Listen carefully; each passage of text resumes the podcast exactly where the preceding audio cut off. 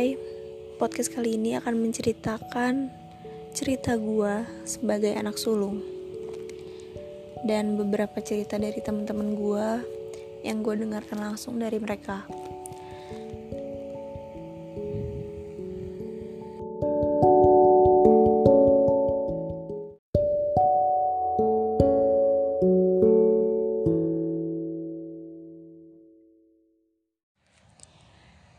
Sebelum itu gue mau ngasih sedikit pesan. Sosokan banget gue ngasih pesan ya. Ya sedikit apa ya? Bukan wejangan juga karena gue belum tua dan belum berpengalaman banget sih. Cuman sharing aja lah ya. Untuk teman-teman yang sulung juga yang pertama, jangan lupa bahagiain diri sendiri juga.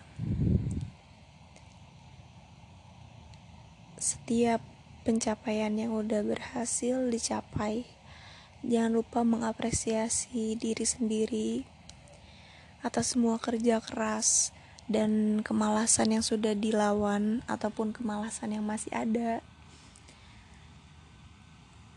Tapi jangan lupa mengistirahatkan diri juga jika terlalu banyak pencapaian yang belum dapat dicapai.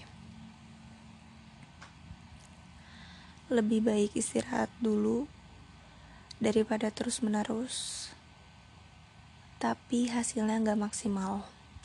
Oke, okay. nah, jadi. aku seneng banget ngomong kata jadi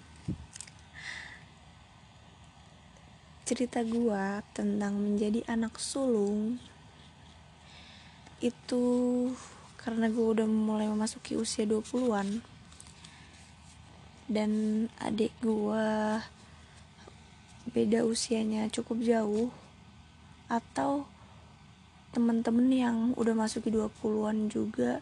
Terus adiknya satu tahun di bawah atau tiga tahun di bawah dua tahun di bawah juga udah beda kan udah beda pemikiran. Yang pertama mau gue bahas itu gimana caranya si sulung buat memaklumi perbedaan pemikiran karena beda usia. Ini gue rasain sekarang-sekarang di usia yang udah masuk 20 tahun di mana ya pemikiran gue sama pemikiran adik gue udah beda.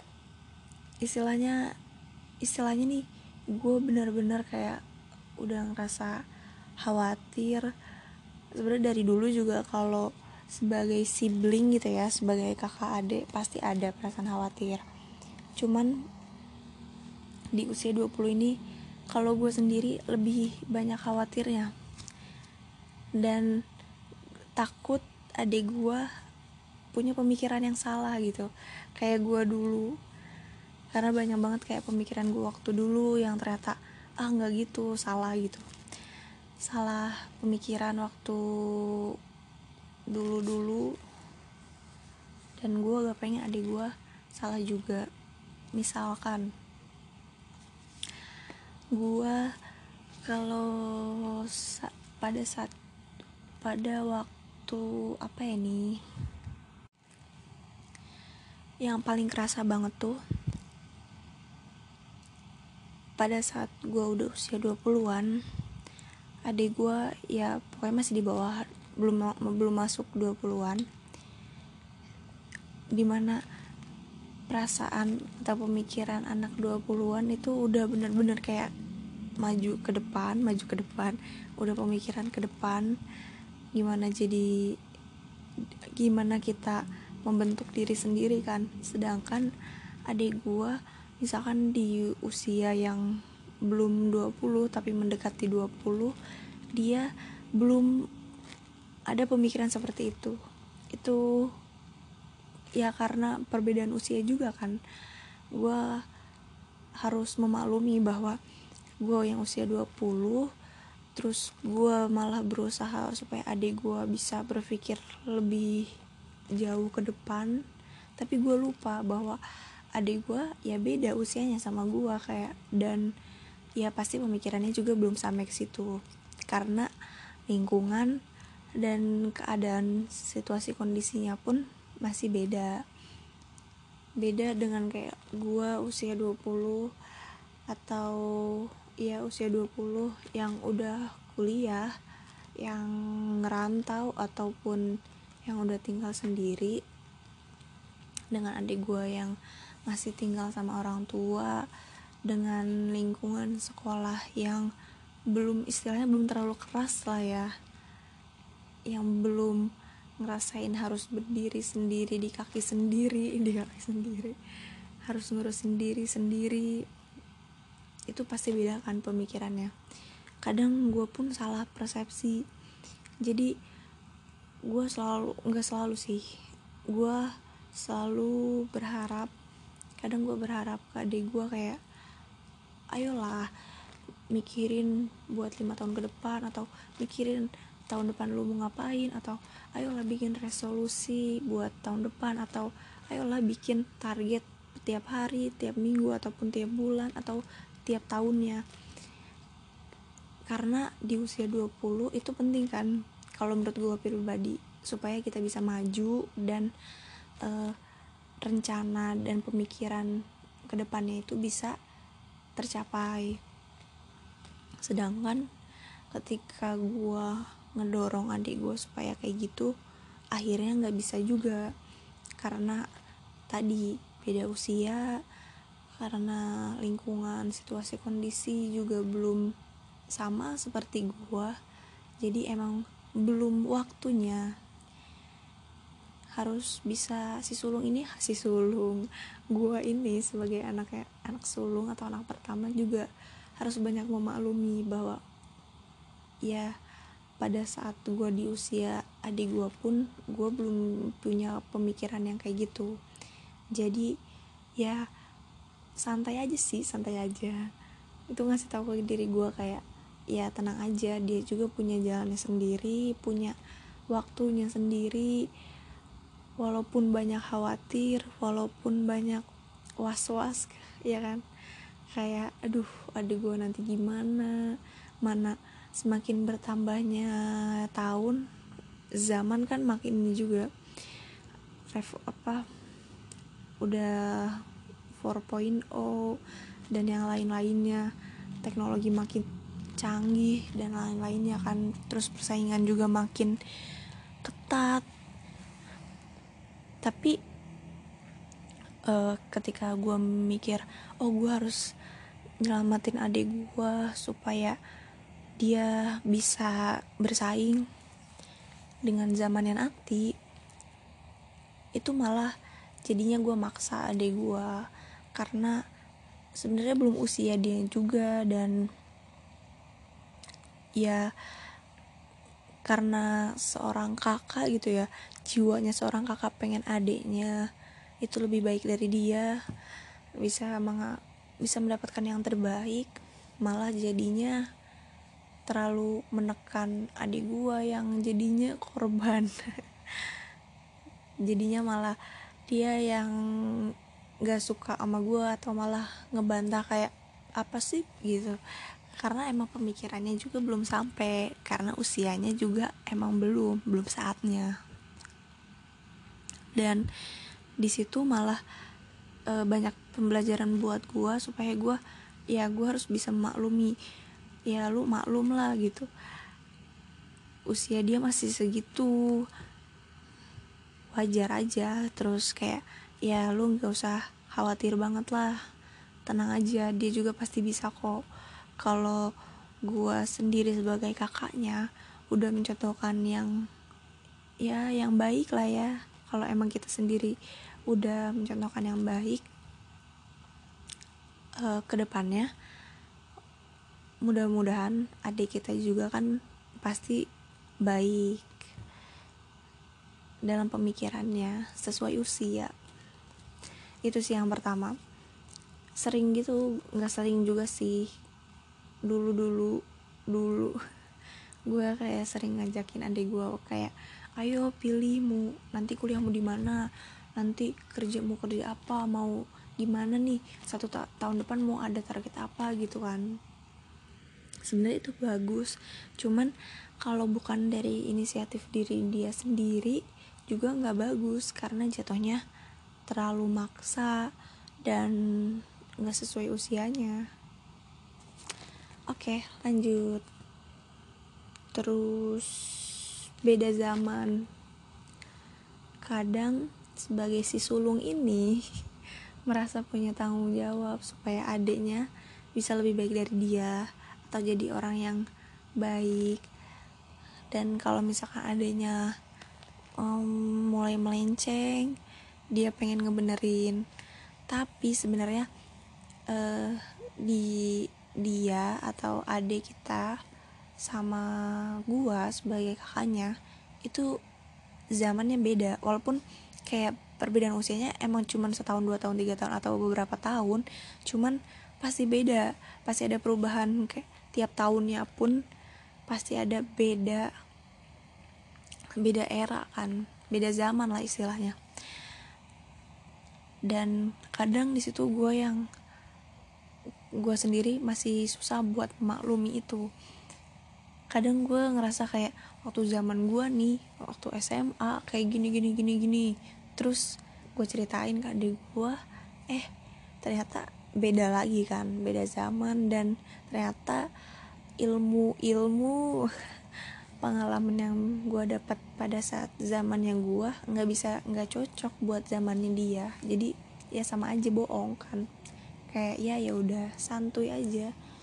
Itu banyak ke banyak pelajaran ke diri gue yang sendiri juga sebagai kakaknya sebagai anak sulung bahwa kayak uh, dia juga sebagai in, suatu individu suatu satu individu satu individu yang bisa tumbuh sama kembang dengan sendirinya. Emang kakak sebagai anak sulung tuh emang khawatiran banget anaknya kalau buat kalau masalah adiknya terus uh, ada juga sebagai anak sulung ini Duh gue formal banget deh. Enggak enggak gue gak mau formal. Jadi Biasanya anak sulung Contohnya gue dapat tanggung jawab besar juga Dari orang tua sama orang sekitarnya. Kayak misalkan uh, Adik gue ngelakuin kesalahan Atau apa pun itu Pasti yang dilaporin dari orang sekitar tuh pasti bilangnya kayak tuh adanya tuh bener uh, gimana sih? Gini gini gini gini. Ya tahu sendiri kan. Mulai dari tetangga atau saudara atau temen temen temen temen kita sendiri itu pasti ada aja kan yang kayak gitu.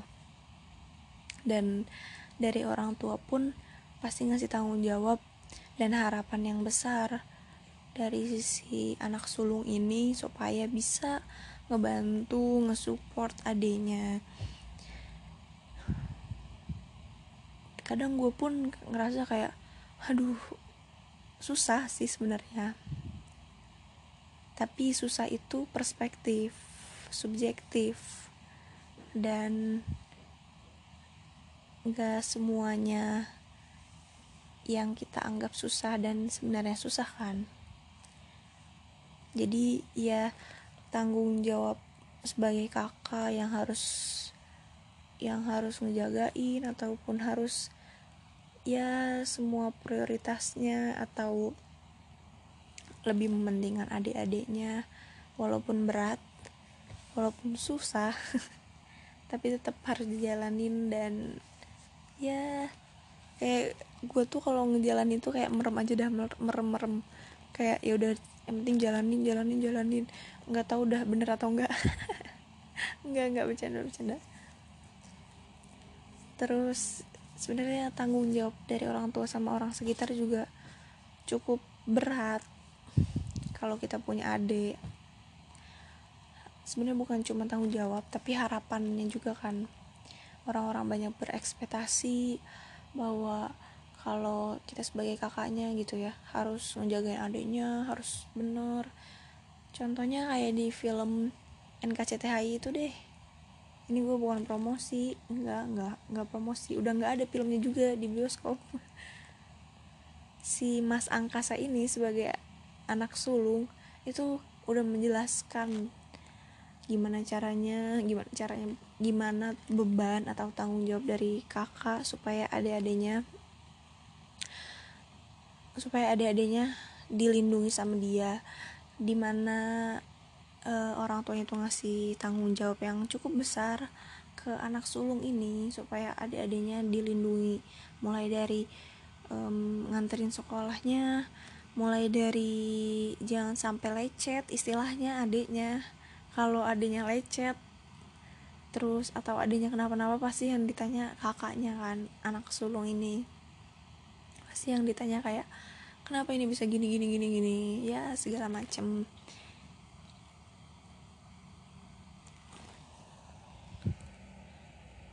Terus kadang kalau gue pribadi itu tuh kadang orang tua gue lebih ke gimana ya kalau orang tua gue tuh ngerti juga kalau zaman yang udah beda terus lingkungannya juga beda. Adik gue kalau misalkan dari kehidupan sosial pribadinya itu dia nggak terlalu menyalahkan ke gue kalau dia macam-macam tapi lebih ke yang akademik. Padahal kayak ya gimana ya akademiknya pun nggak bisa gue selalu kontrol atau bisa gue selalu awasin. Bahkan itu malah jadinya nggak enak ke adik guanya. Adik guanya pasti ngerasa kayak apaan sih? Iya kan? Nanti gue bakal cerita tentang anak kedua juga deh atau bungsu boleh. Terus sebenarnya nggak nyalahin juga sih kalau orang tua gue paling kayak ayo dong bantuin tuh adiknya kayak gini gitu. Sama aja sih jatuhnya. Terus selain itu si sulung ini si sulung ini harus bisa ngedorong atau ngesupport adiknya. Tapi kadang ketika niat si sulung ini baik nyampe ke adiknya ini malah nggak baik nggak baik atau salah gue pernah deh atau sering ya kayaknya gue sering nih bagian sini nih gue sering nih. Kayak gue mau gue ngasih tahu kayak bimbel online yang bagus atau gue ngasih buku-buku gue atau gue ngasih apa lagi ya? Oh ngasih saran misalkan ikut ini aja atau ngasih saran jangan ya, sebenarnya kalau gue tipenya bukan yang tapi enggak sih. Gue juga dulu masih suka kayak jangan ikut ini ikut ini aja. Padahal kan itu juga nggak baik sebenarnya. Kalau sebagai si sulung yang baik dan benar nggak ada yang so tahu banget gue yang baiknya. Kayak gimana? Kalau menurut gue pribadi si sulung yang lebih baik itu harusnya dia uh, ngasih komentar. Misalnya ada dua pilihan dia kasih komentar secara netral positif dan negatifnya. Bukan dengan menjudge kayak jangan ke sini jangan ke situ. Padahal kan beda pemikirannya. Terus tadi uh, mensupport misalkan sebenarnya niat gue baik nih gue mau ngasih tahu kalau supaya nilainya bagus uh, atau ya supaya nilainya bagus atau supaya bisa ngatur waktu coba baca ini gitu. Atau coba cek ini bagus deh gitu. Nah kadang malah ditangkap sama adik guanya kayak apaan sih? gitu. Atau emang mungkin karena guanya juga yang terlalu maksa jadi kayak dianya malah terlalu paksa tertekan jadinya malah nggak ditonton atau malah nggak dibaca. Padahal niatnya kan ngedorong atau mensupport supaya adiknya tuh bisa maju maju ke mana. Terus uh, contohnya lagi apa ya? Sebenarnya banyak sih cerita gue sama adik gue secara udah bertahun-tahun kan gue aja umur udah berapa ini terus hmm satu lagi nih kayaknya yang paling penting terakhir deh. Si sulung ini si sulung ini anak sulung ini tuh biasanya prioritas utamanya pasti keluarga. Kayak yang penting keluarga dulu gue dulu deh. Nah keluarga dulu tuh maksudnya bisa adik gue dulu bisa orang tua gue bisa orang tua gue dulu atau yang lainnya kayak gue dalam kebanyakan sulung kebanyakan sulung kalau dia mau ngambil keputusan dia pasti nanya ke anggota keluarganya. Contohnya gue kalau gue ngambil keputusan biasanya gue uh, nanya dulu ke orang tua gue karena yang menurut gue jam terbang mereka pasti udah lebih banyak kan daripada gue ya walaupun semua keputusan tetap ada di gue tapi gue perlu masukan masukan dan kadang sebenarnya karena guanya juga kadang labil ya kadang banyak banget gue ngomong kadang deh. Kadang gue tuh malah jadinya terprovokatif sama omongan orang tua di situ kemampuan kemampuan. Nah, formal banget deh ini podcast. Di situ sebenarnya e, gimana cara kita supaya tetap bisa netral dan apa yang diomongin orang tua tuh nggak mentah-mentah diterima gitu. Karena kita harus nyesuaiin dengan e, beda zaman juga kan. Misalkan orang tua ngasih misalkan nih gua nanya dulu nih tentang tentang ini deh. Gue kan deket nih sama mama gue kadang kalau gue lagi deket sama cowok tuh nanya dulu ke mama gue misalkan gue nanya gini gini gini. Misalkan si A gimana ya? gitu gitu uh, orangnya gini gini gini. Terus apa ya bibit-bibit bobotnya kali ya yang gue paparin paparin ke orang tua gue ke mama gue khususnya. Terus orang tua gue yang ngasih masukan tetap oh biasanya gini gini gini. Tapi sebenarnya orang tua gue juga kadang kadang jadi orang yang judgement atau yang langsung jangan atau langsung yang iya atau kayak gitu.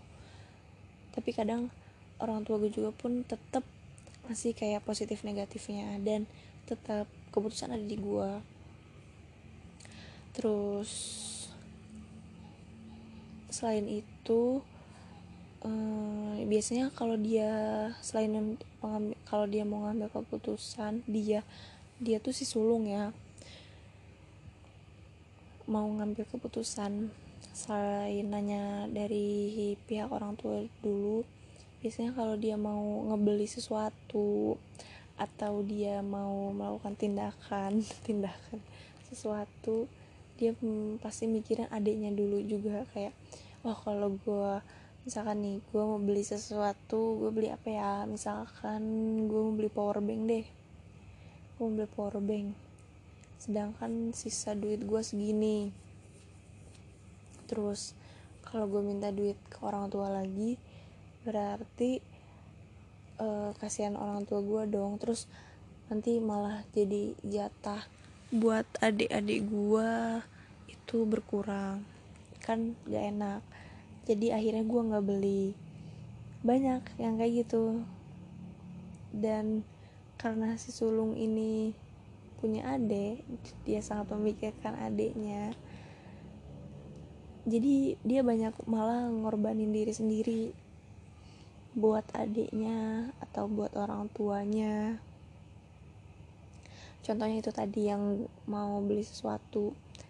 Karena gue bukan di keluarga yang konglomerat juga kan. Gue di keluarga yang sederhana. Jadi uh, selain memikirkan selain memikirkan adik memikirkan ekonomi dan juga memikirkan kemampuan orang tua.